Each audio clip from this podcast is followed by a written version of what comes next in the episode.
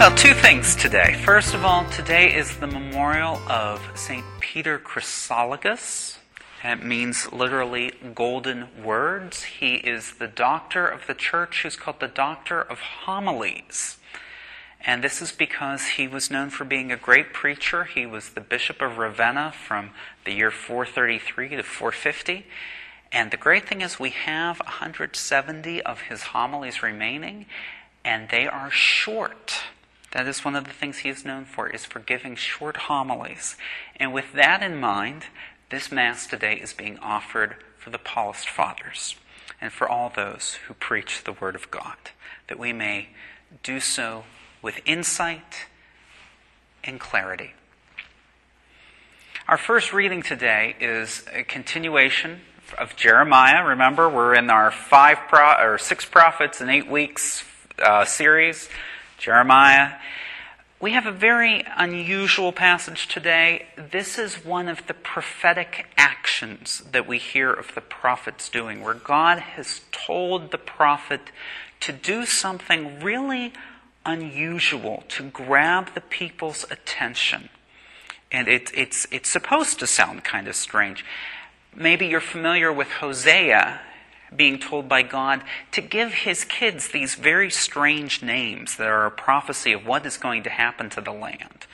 Well, today we have one of Jeremiah's, and these sort of pick up as we go through the time of prophecy. There's a, as we go along, there's more and more of them. And our prophet number six, who we'll meet in another week or two, he does this all the time. Jeremiah does this a few times. So hang with us, and uh, it will all make sense by the end. Well, we're in a section of the Gospel of Matthew that is filled and filled with more parables.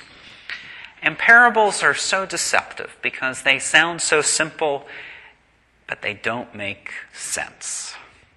If you think you have it, if you think you understand it, probably means you're not thinking hard enough because they're supposed to confuse you.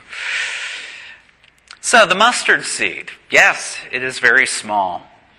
And when you plant it, you get a large plant.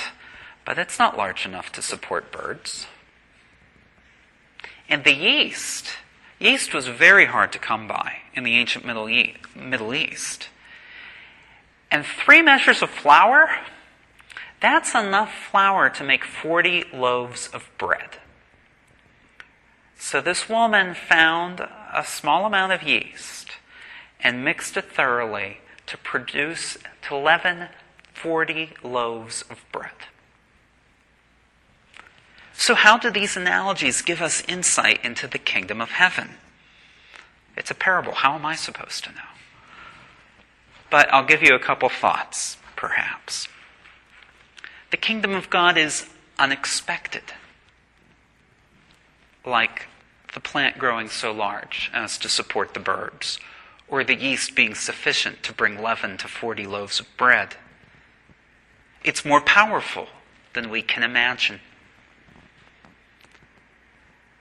It takes time to come to fruition. The seed does not become the large plant overnight, and it takes time for bread to rise. And with that little amount of yeast, it probably takes a lot of extra mixing to get it to leaven the whole loaf. And last of all, it sounds as if the kingdom of heaven produces enough to sustain all of us. And in the spirit of St. Peter Chrysologus, we'll leave it there.